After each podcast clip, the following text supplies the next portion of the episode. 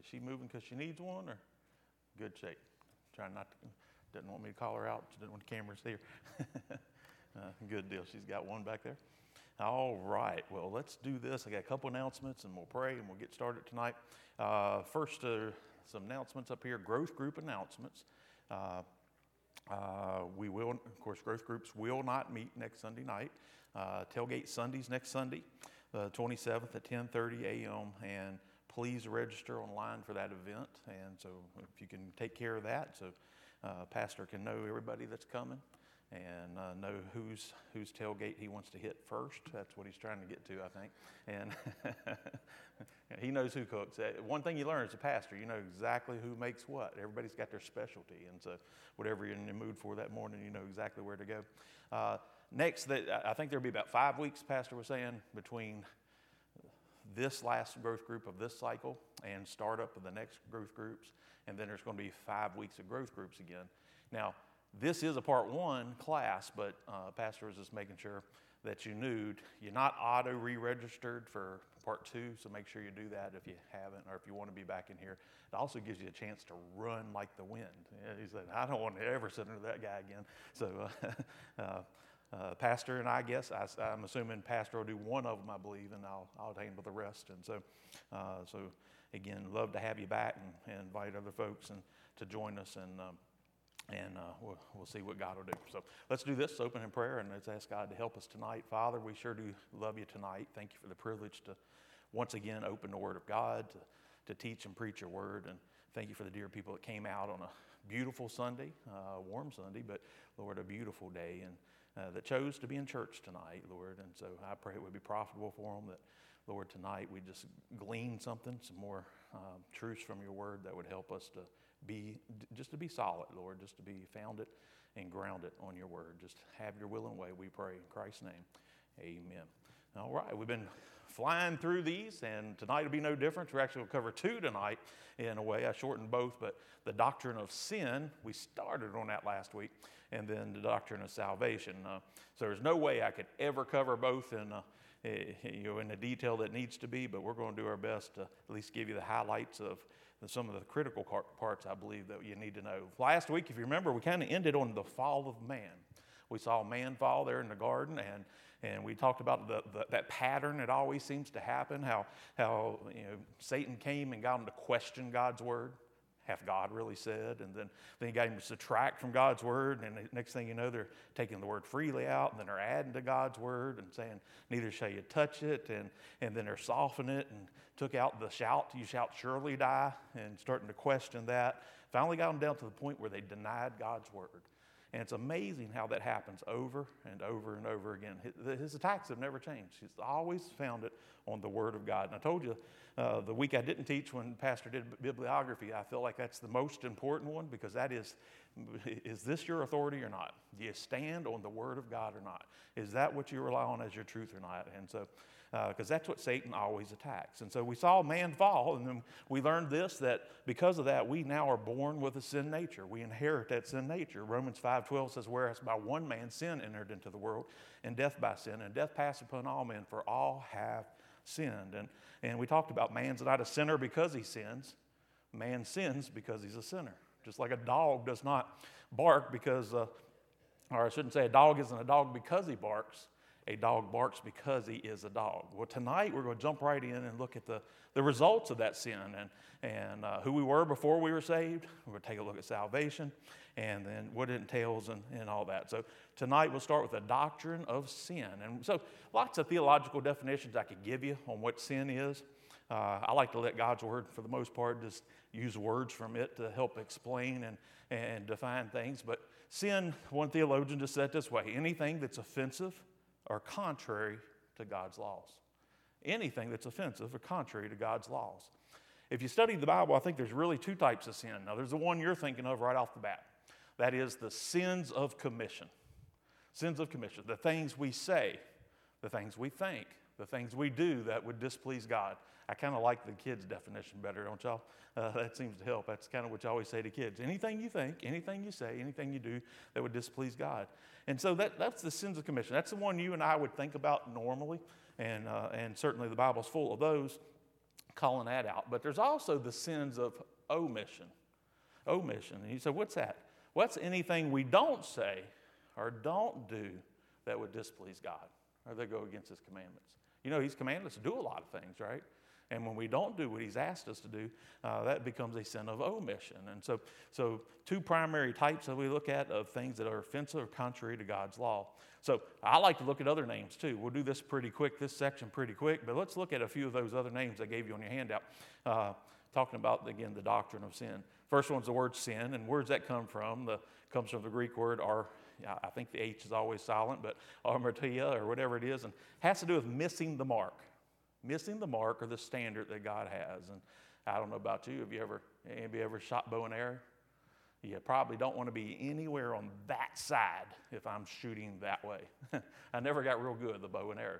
I missed the mark every single time. And that's kind of what, if we're aiming for something and you're aiming at that mark and you spray it all over, that's kind of the idea. That's what sin is. We miss the mark or the standard that God has for us. And we understand this.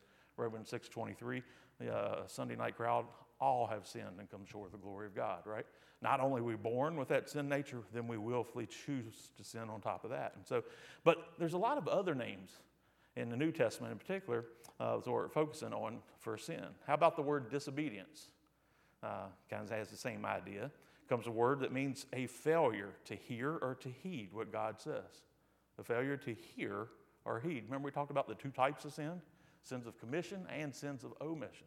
See, when we fail to hear what He said or heed what He said, it's the same thing. Romans 5:19 tells us, for by one man's disobedience, many were made sinners.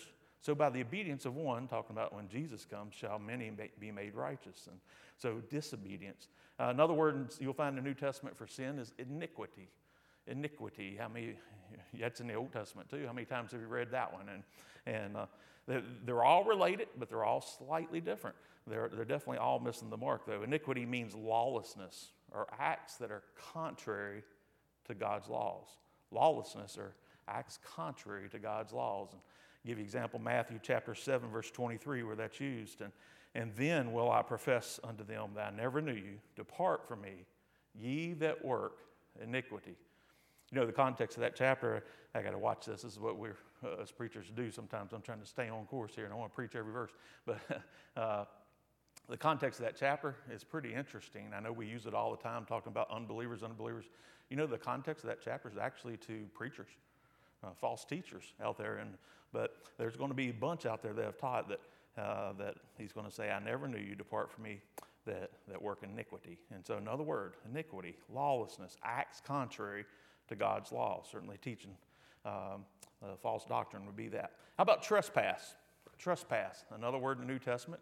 That has the idea of sin, refers to the deviation from what's right. And, of course, we understand Jesus said this, for if you forgive men their trespasses, your heavenly Father shall also forgive you. Unrighteousness, another great word for sin in the Bible, has to do with the actions against God's character and against God's will. So the Bible tells us, Romans 1:18, for the wrath of God is revealed from heaven against all ungodliness and unrighteousness of men, who hold the truth in unrighteousness. And so again, another word for sin. And finally, ungodliness means impiety or deed or desire. And anytime we desire something that would be against God. And Titus chapter 2, verse 12, talking about something the grace of God teaches. You know, you think about the grace of God, certainly we're saved by grace, amen. But one of the other things, grace teaches us that it schools us, it teaches us. And listen to what it's talking about. Paul writes here to Titus in chapter 2, verse 12. He says, teaching us, talking about the grace of God that appeareth to all men right before this, teaching us that denying ungodliness and worldly lust, we should live soberly, righteously, and godly in this present world. And so ungodliness, another word, an idea of sin there. Then finally, I included this one. I don't know if most doctrinal books will include this one, but I think it's actually the biggest sin, because it is the sin that will result you going to a place called hell, and that's unbelief, a failure to trust God. Mark chapter 6, verse 6 said, and he marveled because of their unbelief. You know, I got to thinking about unbelief, and over in Matthew, the Bible tells us about unbelief in one spot, that Jesus could not do many works because of their unbelief. Think about that for a minute. An all-powerful, there's some things in Scripture I can't fully explain. An all-powerful God is limited by unbelief. Think about that. That'll wrestle with your brain, won't it? So, man, that would certainly qualify, in my opinion, as a sin, especially for those who have heard the truth. And so what was the effects of sin? So what were you like before you were saved? And hopefully everybody in here has had a moment, had a time where God showed them they were lost and they turned and put their trust in Christ and Christ alone. The fact that he died for them, was buried, rose again, got born again by the grace of God. But before that, before you did, let me give you some Bible conditions for what you were, the effects of sin upon all who were before they were born again. I didn't type that very good, but we were first, number one, we're this. We were spiritually blind. Spiritually blind. Our spiritual understanding was marred by sin. Satan had kind of shrouded the light of God from us. And listen to 2 Corinthians 4:4. It says, in whom the God, little g God of this world, hath blinded the minds of them that believe not. Lest the light of the glorious gospel of Christ, who is the image of God, should shine upon them. In Ephesians 2:2, the Bible says, where in times past you walked according to the course of this world, according to the prince and power of the air, that the spirit of that now worketh in the children of disobedience. And then John 12:31, now the judgments of this world shall the prince of peace of this world be cast out. You start thinking about this. Listen, there is a spirit in this world, and we think about devil sometimes, and I know we got that doctrine coming up in another lesson someday, but we think about him as this little pitchfork and all this, and I'm telling you, he is one of the most beautiful things that ever happened. We could get deep into that, but here's what I want you to know. He's got power in this world, and one of the things he can do in this world is blind you. Before you were lost, this is what drives us crazy sometimes. Maybe you got somebody you witnessed to at work, or a family member that you try to share the simple truths of the gospel with, and they're not getting it. You ever got somebody like that? I mean, why don't you get this? This is so simple. You know, the Lord made it so simple a child could understand it, and he certainly did. Well, how long was it before you got it? Think about it. We're blinded. That's one of his roles. Hey, that's why remember we learned about the Holy Spirit. One of his jobs is to convict and to draw you into himself and to show you, hey, that's truth, that's truth, that's truth. And there's this fight going on. And, of course, you have to make the decision. Which are you going to believe? And so it's what you were. You were spiritually blind. I don't know how many times I've read something that maybe I read before and the Holy Spirit just reveals it to me. Like, boy, I read that. I remember reading that as a child. Why didn't I trust Christ then? Because I was spiritually blind, and we see some of that. And so we were also this. Not only were we spiritually blind, we were in sin. We were lost in sin. In fact, that's why Jesus came. He came to seek and save that which is lost, Luke 19:10. Think about that fact for a minute. The creator of the entire universe. We learned Jesus was God, but we also learned he was the creator God. Most of creation was under his umbrella and credited to the Son, as we saw. Think about that. He created everything. Then came here to rescue his creation. What a God we serve. I like the saying simply, he left his place to come to this place, to come to our place, to take our place so that we could go to his place. And it's good things to think about. The creator of the universe did all that. And why? Because we were lost in sin. We were also separated from Christ. And before we were accepted, Christ as our Savior, our sin separated us from God. And there was nothing we could do to merit that chasm or that gap that was there. And if you look at the bottom of your page, there's a little drawing. You've probably seen something like that before. Picture two cliffs, and we're separated from God. There's only one thing that could bridge that gap, and that was Jesus. And so many times you see the cross going across that cliff between those two. Because Ephesians 4:18 tells us, having the understanding darkened, their understanding darkened, being alienated from the life of God through the ignorance that is in them because the blindness of their heart. Again, they were blind. We were blind before we were then. We were lost in sin, separated from a thrice holy God, but thank God for Jesus, and we'll see that in a moment.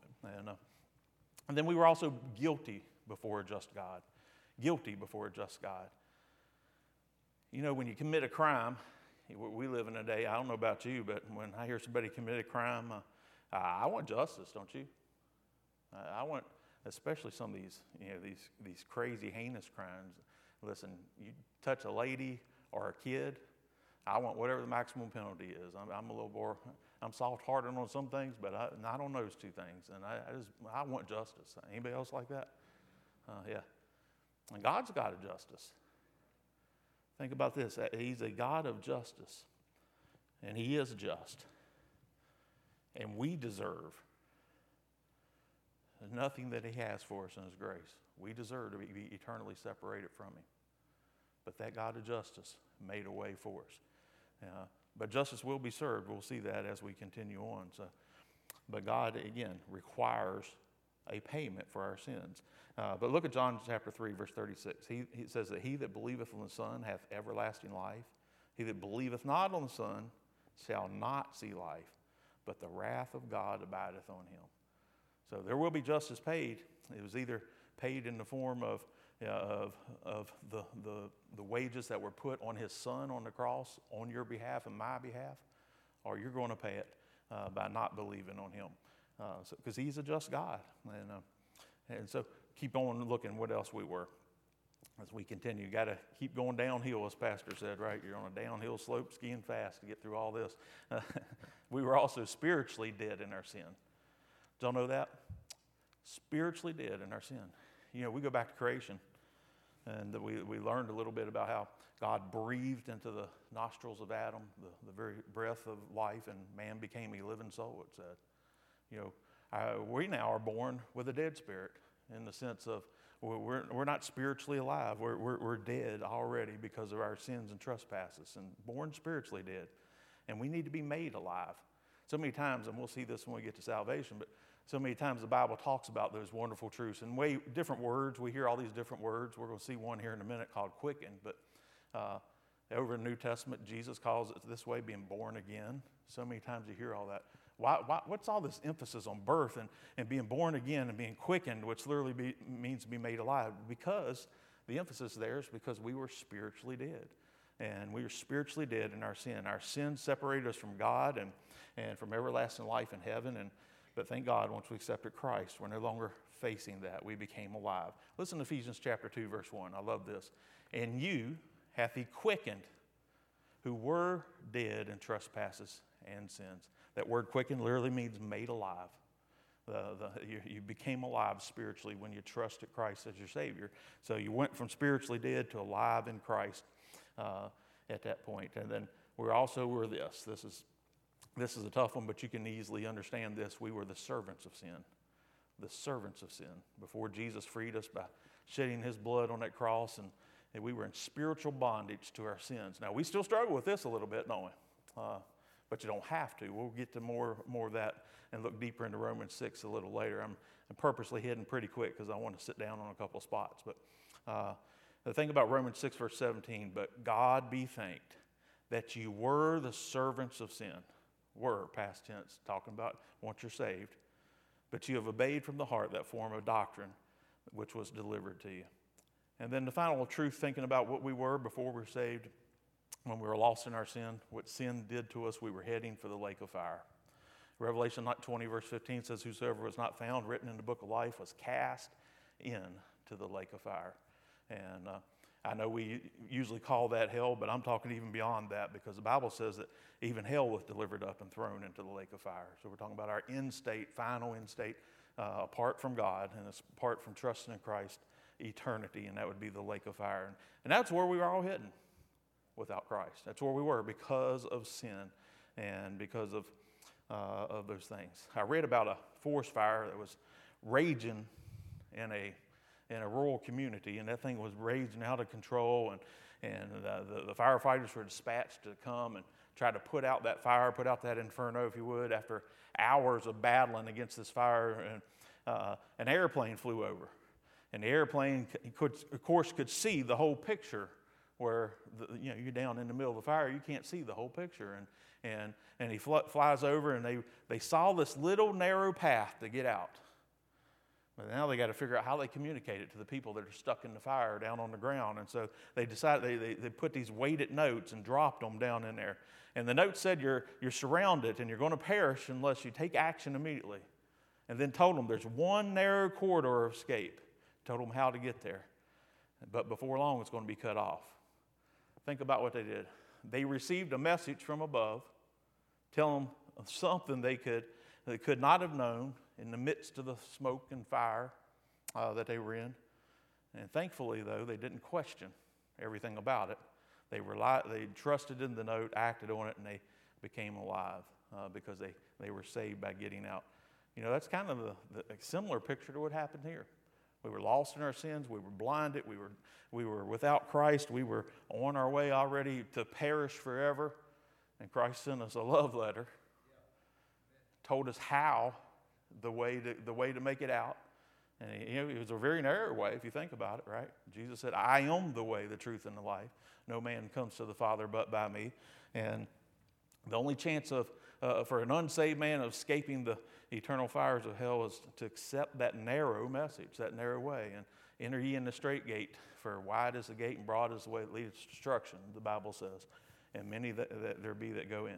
Enter the strait gate, that narrow way he was talking about. And so that's where we were heading.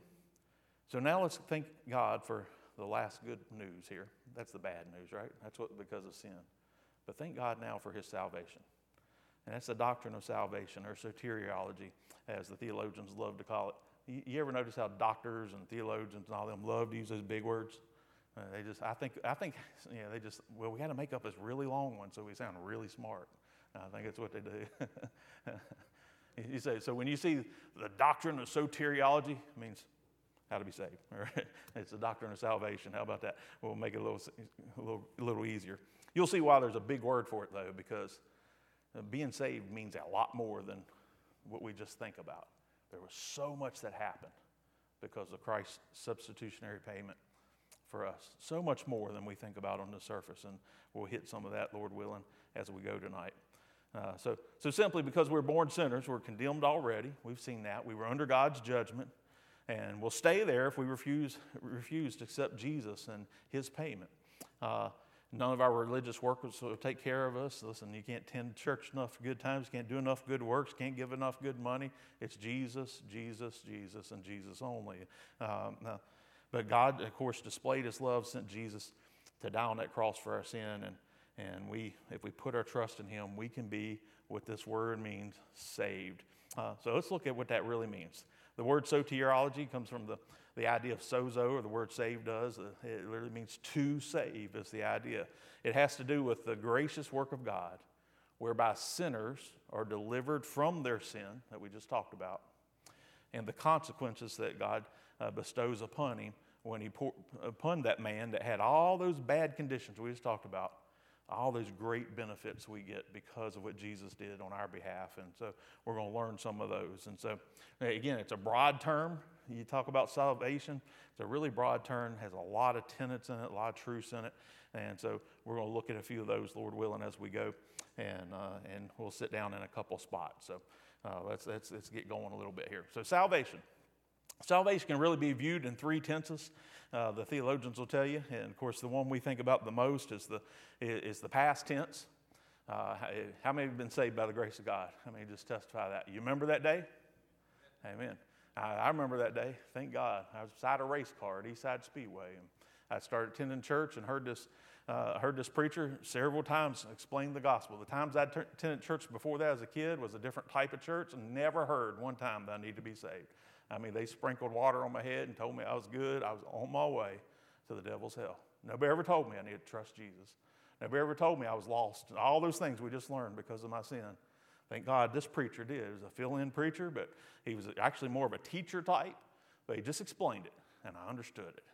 Realized I was lost. About 3 weeks after listening to that simple message about how Christ died for me, was buried, and rose again. If I turned and put my trust in him, he'd save me. If I call upon his name, I was beside a race car because I'd become a praying man.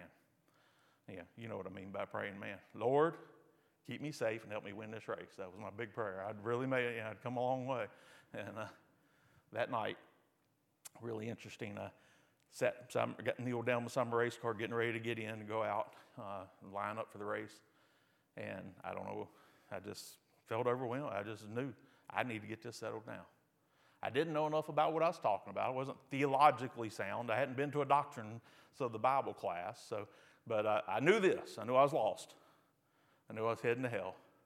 And I knew Jesus died for me and rose again. I needed to put my trust in him. So the best way I could, I started repenting of every sin. I remember I preached that, repent of your sin.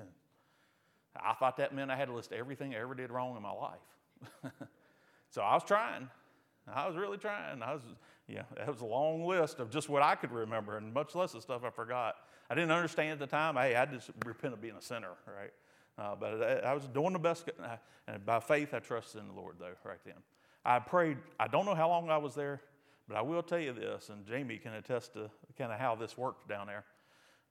The cars had lined up and gone out on the track and were parading already. And I was still beside my car praying. Here's the problem. I was the points leader at the time, and I'm still over here. My crew's in the inside of the track. They're like, something's wrong with the car. And one of the young guys that could run back up there to try to find out what's going on.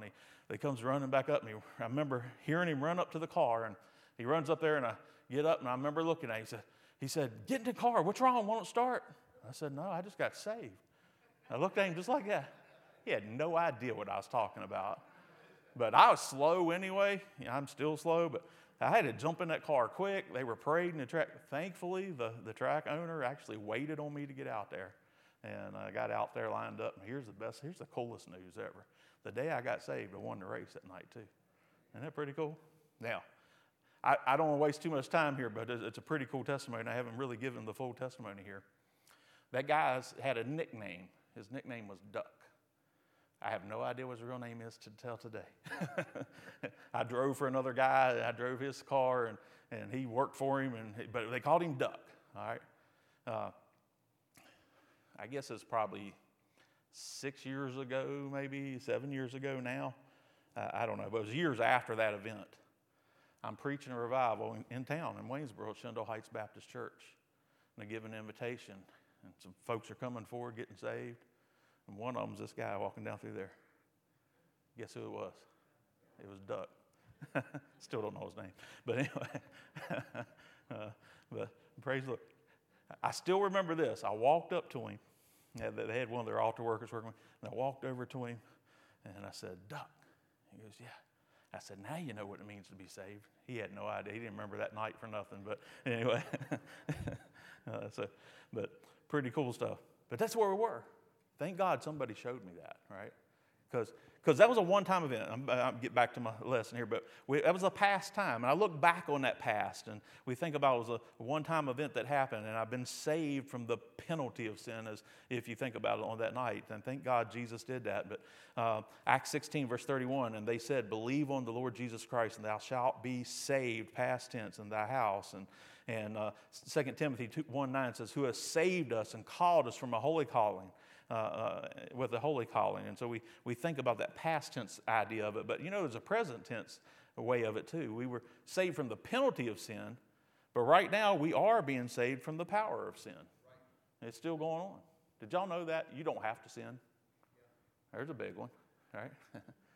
I'll show you some of that here in a little bit. I'm not saying we're going to arrive, and I'm not preaching sinless perfection. I'm just saying, if we will yield to the Spirit of God, we can say no to sin. The Bible teaches us that, and we're being saved from the power of sin. Philippians 1:19 says, for I know that this shall turn to my salvation through your prayer and supply. And so the present tense of what he's doing. And then there's a future tense to it. We're going to be saved one day. Thank God for that, from the very presence of sin.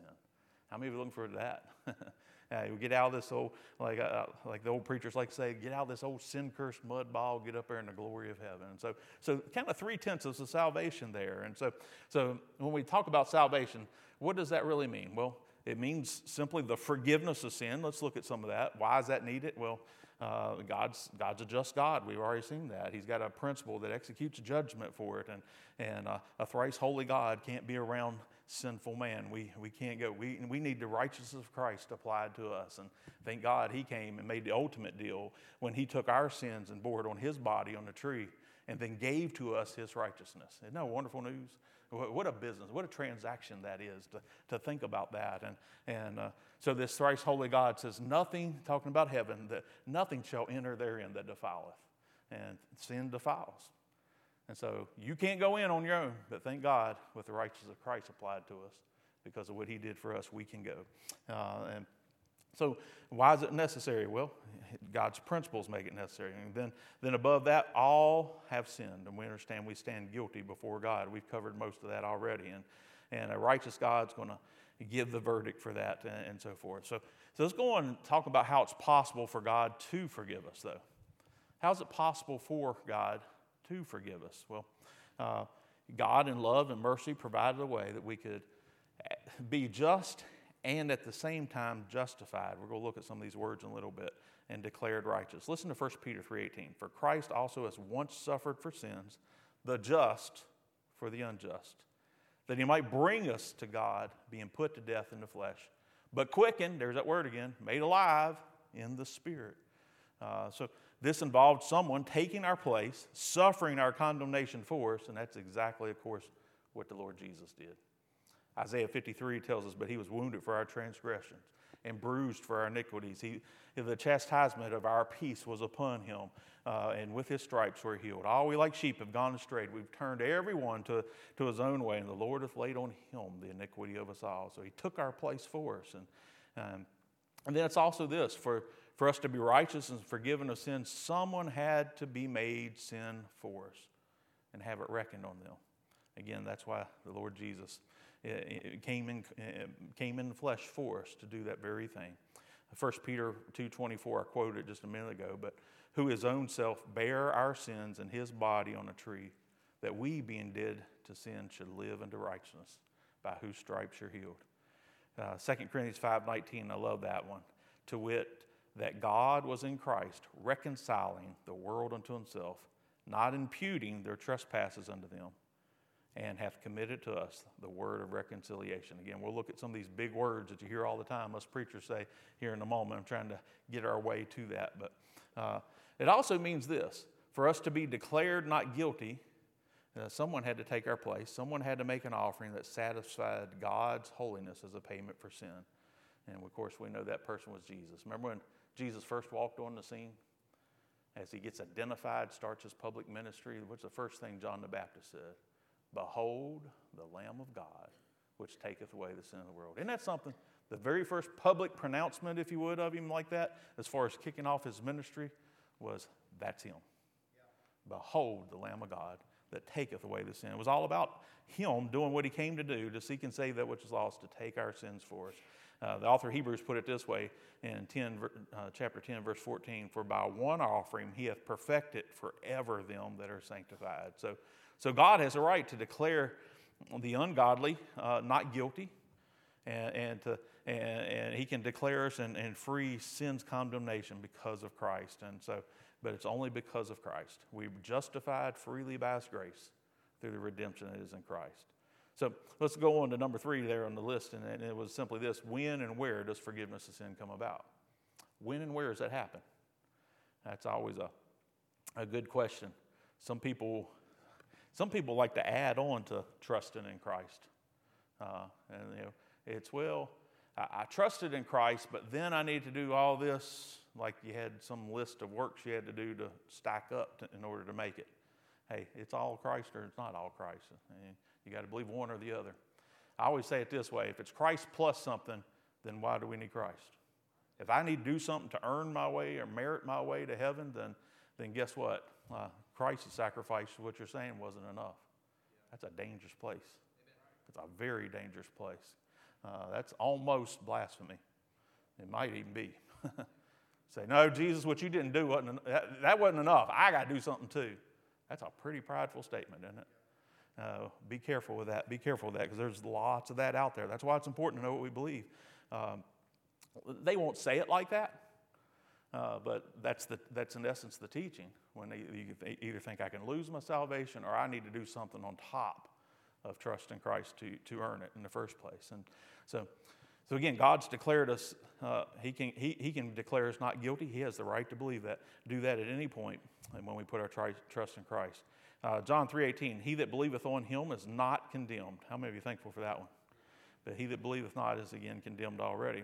How about Romans 8:1? I love this one. This is always a tongue twister for me every time I try to quote it. There is, therefore, now no condemnation to them which are in Jesus, and walk not after the flesh, but after the Spirit, the Bible tells us. Forgiveness of sins based upon simply the shed blood of the Lord Jesus Christ. And in Christ, that person can be forgiven. Listen to Romans 3, verse 24. The Bible says, being justified freely by his grace through the redemption that is in Christ Jesus, whom God has set forth to be a propitiation. Listen to all these big words. We're going to cover them. Through faith in his blood, to declare his righteousness for the remission of sins that are past through the forbearance of God, to declare, I say, at this time his righteousness, that he might be again both the just and the justifier of him that believeth in Jesus. You say, that's a lot of words, preacher. It's a lot of doctrine there. How about this? Get that last part. Believeth in Jesus, you'll be all right on the rest, right? That's the most important part. How about Revelation 1:5 says, and from Jesus Christ, who is the faithful witness and the first begotten of the dead and the prince of the kings of the earth, unto him that loved us and washed us from our sins in his own blood. Thankful for the blood of Christ. Without the shedding of blood, there is no remission, the Bible tells us. So because of his blood, we can be saved. And then, of course, we know all those outside of Christ are justly condemned because they haven't had their sins forgiven. So what does the forgiveness of sin involve? Keep looking down through there. We've been both forgiven of the imputed sin or our inherited sin, whichever way you want to call that word, the sin nature that was passed from Adam, and we've been forgiven, thank God, for the sins we committed on top of that, both omitted and committed. And so I'm thankful that his blood covers them all. Listen to Acts chapter 10, verse 43. To him give all the prophets witness that through his name whosoever believeth in him shall receive remission of sins. Ephesians 1:7 says, in whom we have redemption through his blood, the forgiveness of sin according to the riches of his grace. I love how the psalmist said it when it talks about our sin and when we were forgiven. This is important to get, because when we were forgiven, the psalmist said, listen, our iniquities have been cast as far as the east is from the west. Now, I'm sure you've heard this before, but it's interesting he didn't say north to south. If he said north to south, eventually if you go north far enough, you know what you end up hitting? Where Santa lived, right?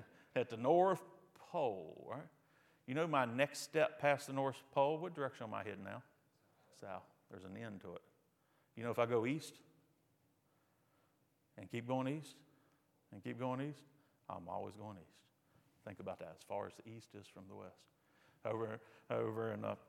Like he said, as deep as the depths of the sea. I don't know, there's some areas of the sea that they still don't know how deep it is. Amen. That's deep, isn't it? Thank God for that. One old preacher used to say, I always like this, and he said, and he put up a no fishing sign there too. Leave it down there where he put it. Amen. Hey, we're the ones that bring it back up. Let's be real honest. That's not the Lord.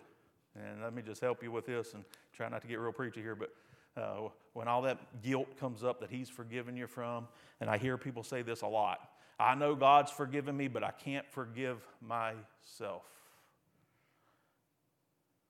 So be careful there. Are you saying you're even better than God? You know better than God? God said, hey, my son paid for that.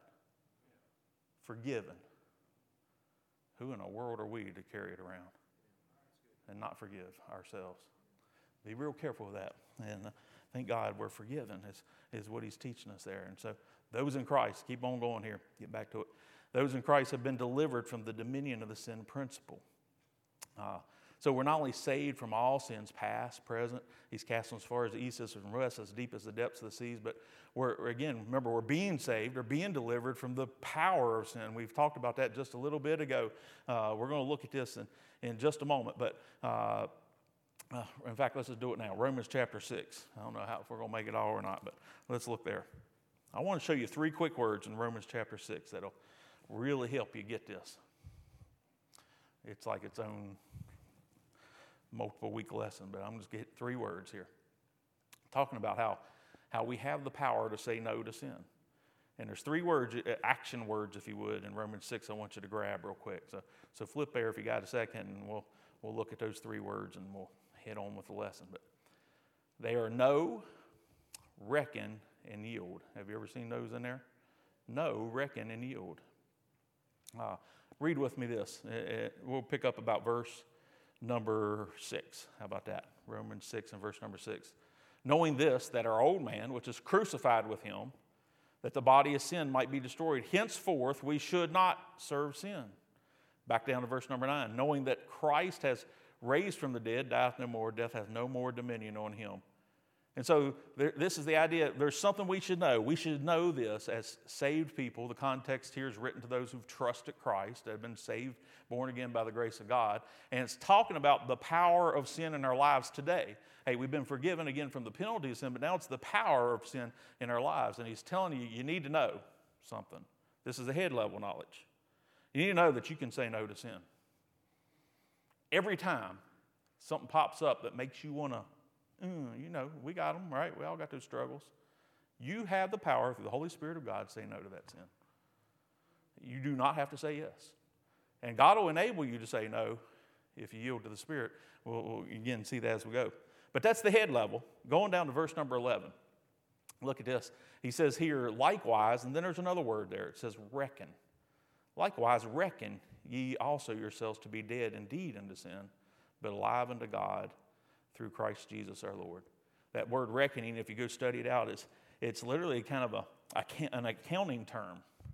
It means to count it as true. It means literally put it on the account. You don't reckon it onto an account until it's already there and happening. I like to think of it this way. This has gone from the head level now, knowing a fact. You know, I can know a lot of stuff. That's intellectual. When I reckon it, I'll start to believe it here. That's more of a heart level, if you want to look at it that way. How many of you believe prayer works? Y'all, we would all say that, right? Sunday night crowd. How many of you believe prayer works for you? I know God can heal them, but maybe I'm not going to pray it for me, though. All right? Sometimes, think about this. We believe prayer works. We say we do. But how come we don't share when we have a request? Do we really believe? I know it will for somebody else. I was guilty about that for a long time. I'm telling you what, I know God can do it. I'm going to watch him do it. And I'm going to believe he's going to do it for them. You need to believe it for yourself too. So here's what it is. It's know, now it's reckon. Believe it to be true for me. I can say no to that stubborn habit, that sins in my life. I believe it here. And then finally, the third word, this is the do, this is the volition, or this is the action, and that's yield. Look what it says in verse 13. Neither yield your members as instruments of unrighteousness unto sin, but yield yourselves unto God. That's the do. Once I know it here, once I believe it, know it in my head, then I reckon it, believe it in my heart, and now I can yield to the Spirit's leading instead of to my flesh's leading. And I can say no and get victory over sin now. He's given us a power over sin in our lives. And so then we're going to win every time? No. Because we're going to be hard-headed and yield to the flesh some, right? But thank God the promise of Scriptures in Galatians 5:16 says that if you'll walk in the Spirit, you shall not fulfill the lust of the flesh. Isn't that cool? Done deal, you won't. Every time I do, every time I mess up, which is unfortunately more often than I like to admit, but it's because my flesh won. I said no to the Spirit, and I said yes to the flesh. But I have the power through Christ here, through this idea of salvation that we're talking about tonight. I have the power every time to say no to sin. If I'll know it, if I'll reckon it, and if I'll yield. Let's keep on going. So it's not right now, and I got to find out where we were. I done scrolled all around here. There we go. Continue on, I guess, letter or number C, whatever that is. Those in Christ also have had their sins imputed or reckoned to Christ. His righteousness has been imputed upon them. We've already kind of covered that. He took our sin. He took our sins, and we got his righteousness. What a wonderful truth. And so let's go look at some of these tenets. I told you about all those key words, those big words we were using all the way through. And you hear us preachers use it all the time. And Brother Heath will be up here, pastors will be up here preaching, and he's going to talk about redemption, and we're justified, and hey, we're sanctified, and he's going to throw out all these words. You're like, doesn't that just mean you're saved? Kind of does, but they each mean something a little different. And I want you to think about this. This is where you start to really, truly appreciate how much Christ did for us. When we understand it's, yeah, I'm just not saved from hell. And we are, thank God for that. But it was so much more that transpired, those doctrinal truths or tenets that transpired at salvation. Let's look at some of those key words. First one I want you to look at with me is just the idea of redemption. We've heard multiple verses already tonight that had that word in it, redemption. Redemption. And what does that mean? Well, redemption is this. It's an act of God whereby on the basis of Jesus' ransom payment, he released the gospel believer, the one who put their trust in Christ, his death, burial, and resurrection, from the bondage of sin, the penalty of sin, and he now brought us into bondage to the Lord Jesus Christ. So it's a ransom that's been paid, is the idea, a payment ransom. You know, the Bible tells us we were bought with a price, therefore glorify God in your body and your spirit, which is his, it tells us. What was that price that he bought us with?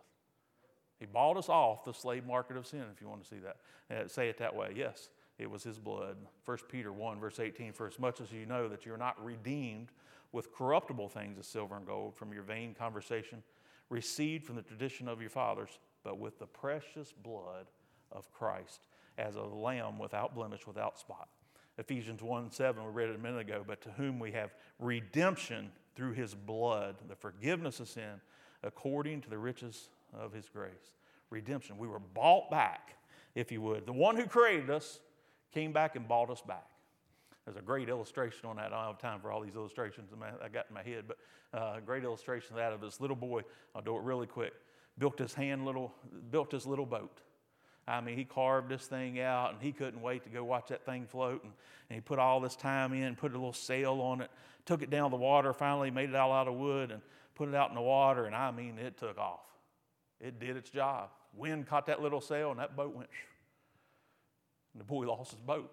It was gone. A few weeks later, he's downtown. He's walking downtown with his parents, and he walks right by this window, this little shop. And right there in that little window, this little craft store, is his boat. He said, what in the world? He said, that's my boat. So he goes in and tells the store owner. He said, that boat over there, I made that. That's my boat. And the boy said, well, somebody came in, and I bought it from them, and now I'm selling it again. And he said, so the only way you can have that boat back is you need to buy it. So he ran home and got the money and figured out a way to earn the money, went back and bought it. And he grabbed that boat, and he's walking out of there, and he said, my boat, it's so good to have you again. I created you, and now I bought you back. And that's exactly what Jesus did for us. He created us, and then he brought us. That's the idea of redemption. Brought us back, and the payment, of course, was his blood. How about this one? You hear this one a lot. Propitiation. How many of you heard that word? We love these words, right? And because they're good Bible words. There's nothing wrong with the words, but I want you to understand when you hear it. Propitiation means this, that Christ's death was the satisfaction. It appeased or satisfied the righteousness and the justice that God required for sin is kind of the idea. And so it's a satisfying of that divine justice. And it turned God's wrath away from the sinner and focuses it now on the atoning sacrifice of Christ. And I love 1 John 2:2 for a lot of reasons. A lot of reasons. Some we won't get into too deep tonight unless we're going to go tuliping. But the first one's this. And he is the propitiation, the satisfaction for our sins. How many of you are thankful for that? Great term. Amen. He's the satisfaction. He appeased it. But not ours only, but also the sins of the whole world. Thank God. Everybody can get in if they trust. Amen. And I'm thankful for that. How about the next one? Regeneration. Regeneration. Heard that one? You need to be regenerated, right? That's the act of God whereby a sinner enters into a new life in which sphere he's no longer dead spiritually, which we've already talked about. We were quickened, right? Made alive. But alive unto God, and they were regenerated is the idea. That's what we were when he made us alive. And so it's the impartation of spiritual and eternal life to all those who believe. We might even call that being born again in other texts and so forth. And so thinking about that, Titus 3:5, not by works of righteousness which we have done, the Bible says, but according to his mercy he saved us by the washing of regeneration and renewing of the Holy Ghost. Hey, that regeneration, made alive, and thank God for that. That's the idea of it. How about when Jesus in John 3, you know that, where verily, verily, I say unto you, Jesus said, except a man be born of water and of the Spirit, he cannot enter into the kingdom of God. That which is born of flesh is the flesh, and that which is born of the Spirit is spirit. So marvel not that I say unto you, you must be born again. And I believe that's just talking about personally the physical birth the first time, man born of water, but second time you need to be born again spiritually, and that's when you trust Christ and get regenerated. That's the key word there. And then 1 Peter 1:23, being born again, not of corruptible seed, but of incorruptible by the word of God, which abideth and liveth forever. So regeneration is the act, again, the impartation of spiritual and eternal life. It's that quickening we were talking about earlier. How about justification? Another big word. I'm justified, right? There's some good gospel songs with that in it. Great Bible word. So what does that mean? It's simply this. It's the act of God whereby he acquits the gospel believer of the verdict of the condemnation, declares him to be righteous. We always say it this way. Justification is, how many times you heard preachers say this? Just as if I had never, sinned. Amen. Wipes it clean. Wipes it slate. The slate clean.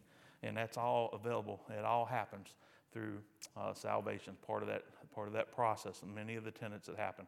Romans 4, verse 25 says this, who was delivered for our offenses and raised again for our justification. Thank God he got up. Galatians 2:16, knowing that a man is not justified by the works of the law, but by the faith of Jesus Christ, even when we have believed in Jesus Christ, that we might be justified by the faith of Christ and not by works of the law. For by the works of the law shall no flesh be justified.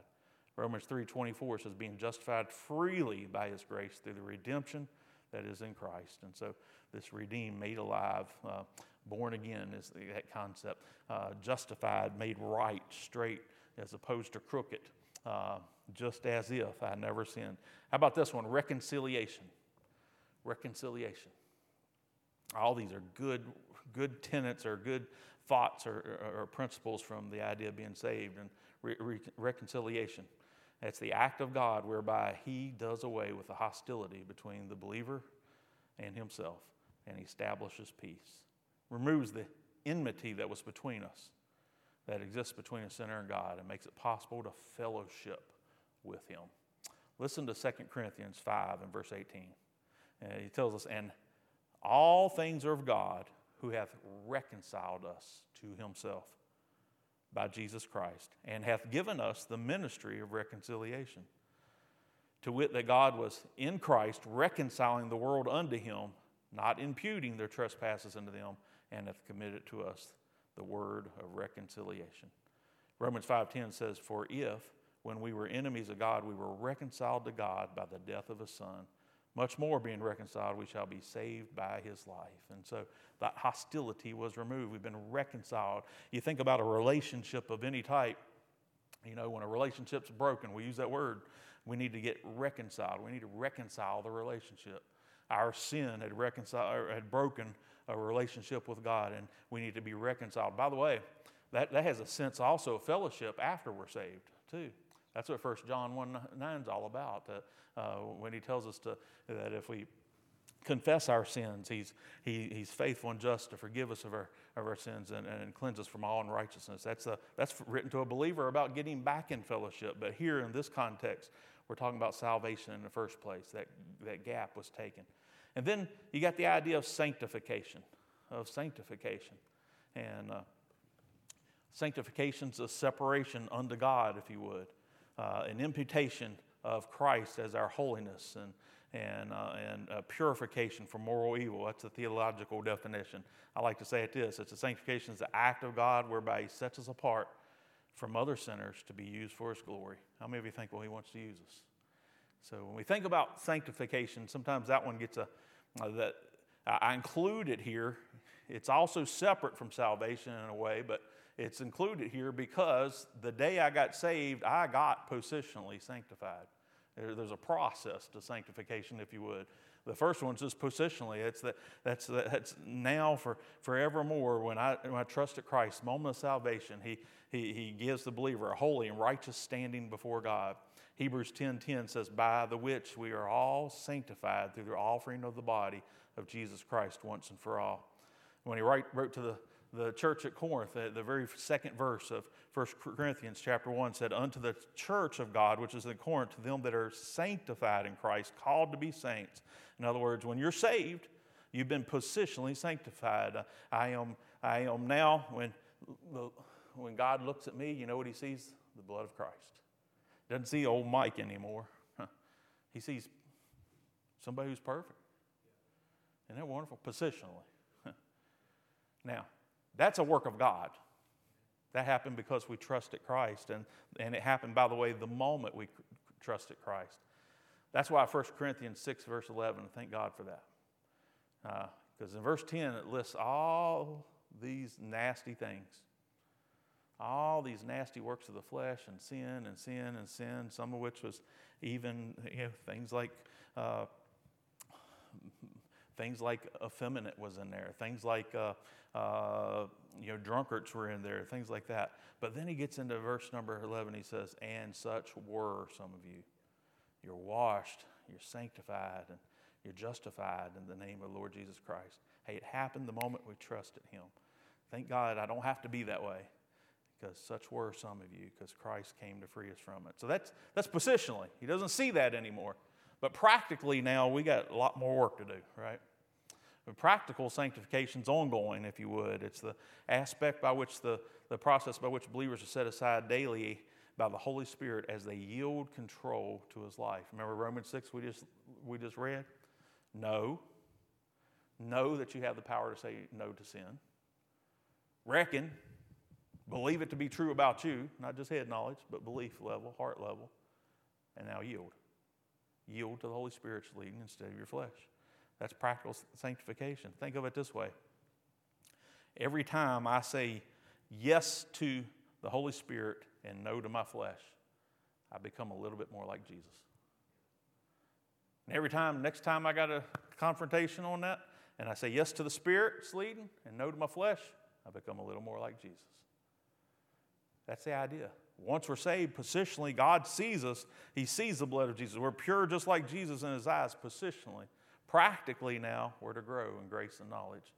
And the more we yield to the Spirit, say yes to the Spirit, no to the flesh, the more we become like Jesus. Now, sometimes we can take three or four good steps, and then, I don't know about you, but then sometimes the flesh wins one, all right?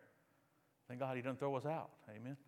Get that right and get back on the growth. That's the process by which over the lifetime we should become more and more. We should be conformed into the image of Christ. And will we arrive? Not till he returns, thank God. We won't be perfect until then, but we ought to be more like him than we were yesterday. Take a moment. Ephesians, I got 3 minutes, so let's do this quick. Ephesians chapter number 4. Flip there real quick with me. Real practical thing to help you with. Ephesians chapter 4.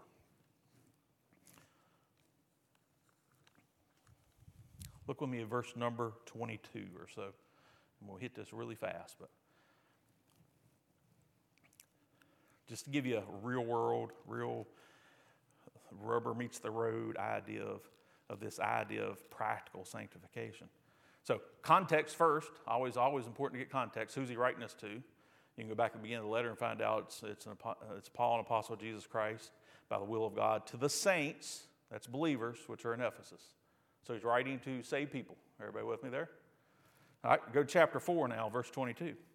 He's telling saved people to put off the former conversation, lifestyle, if you would, of the old man, which is corrupt according to the deceitful lust. Be renewed in the spirit of your mind. I'd say yes to the spirit, no to the flesh, what he's saying. And that you put on the new man, which after God is created in righteousness and holy. He's saying make your practice match your position, is what he's saying.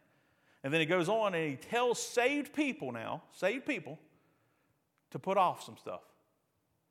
And then to replace it and put on better stuff, right?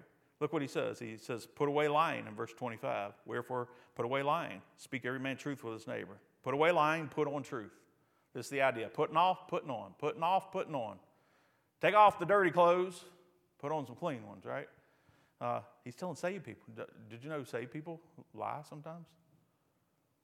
He just said they did. He said, quit it. Become more like Christ. That's practical sanctification. As I put off the old and put on the new, again, I'm taking another step. I've already been saved from the penalty, but now I'm working on being saved from the power of it. That's what's happening.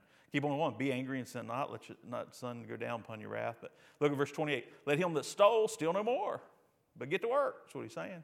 Let him labor. So put away stealing. Put away taking things that are yours, taking advantage of people. Listen, put on getting to work. He goes on, verse 29. Let no corrupt communication proceed out of your mouth, but that which is good to the use of edifying, that it may minister grace unto the hearers. So stop speaking speak that tears down people and start speaking speech that builds up people. That's what he's saying. That's part of us growing up. We sometimes struggle with that one, don't we? And grieve not the Holy Spirit of God, whereby you're sealed unto the day of redemption. Thank God for that. Then he gets to verse 31. Let all bitterness and wrath and anger and clamor, and we don't have time to define all them and unpackage all them, but let all that bad stuff that we all deal with from time to time and evil speaking be put away from you. Put it off, is what he's saying. Throw it in the trash. Take off those dirty clothes.